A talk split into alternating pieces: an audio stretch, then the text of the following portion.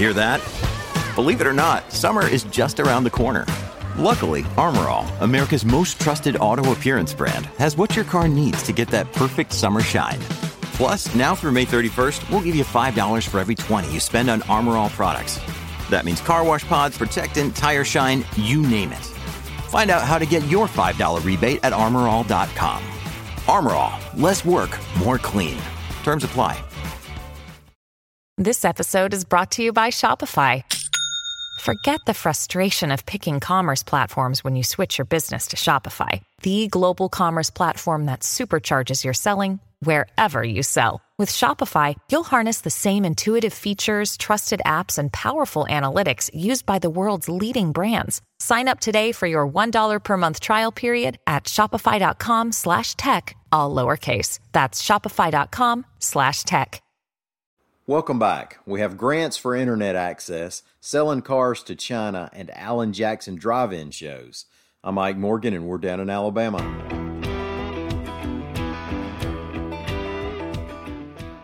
It's a common economic assumption that consumers and laborers and firms in a market are operating under perfect information. And that's because perfect information is often necessary for those players to act in their own self interest. And information in 2020 is measured in gigs. AL.com's Howard Koplowitz reports that Governor Kay Ivey has awarded just over $5 million in grants to bring high speed internet to some rural areas of the state. Now, access in rural Alabama has been an issue for some time, and it's been most recently evident as schools have gone to distance learning during the COVID 19 outbreak. Some students have internet access and some students don't.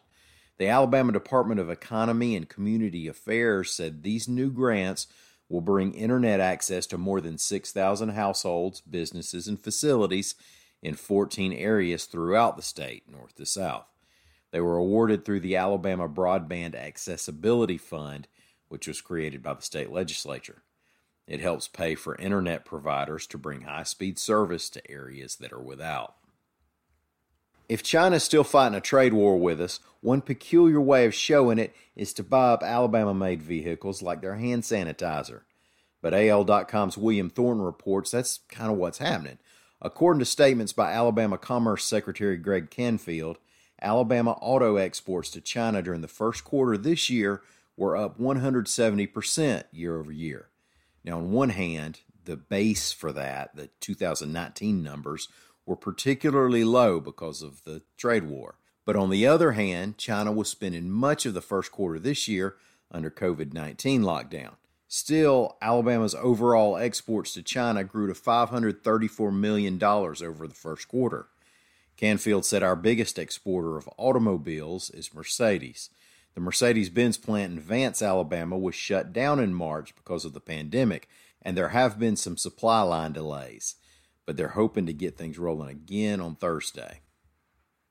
Everybody may not be ready to pile on top of each other at a concert just yet, but some of us could use some live country music from a big name artist.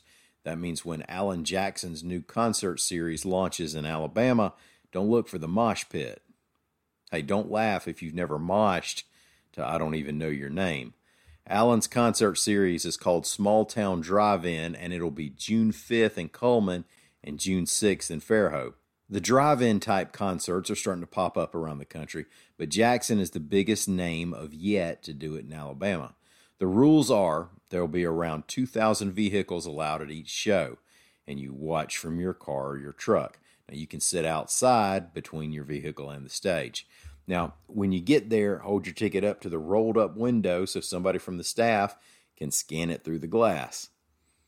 It's right at about a hundred bucks a vehicle with added costs if there are more than two people or if you bring a cooler. Tickets on sale today. For more information, check out Alan Jackson's website. And thank y'all for listening. We'll be back here again tomorrow. Until then, stop by and see us anytime you want to on the internet at al.com.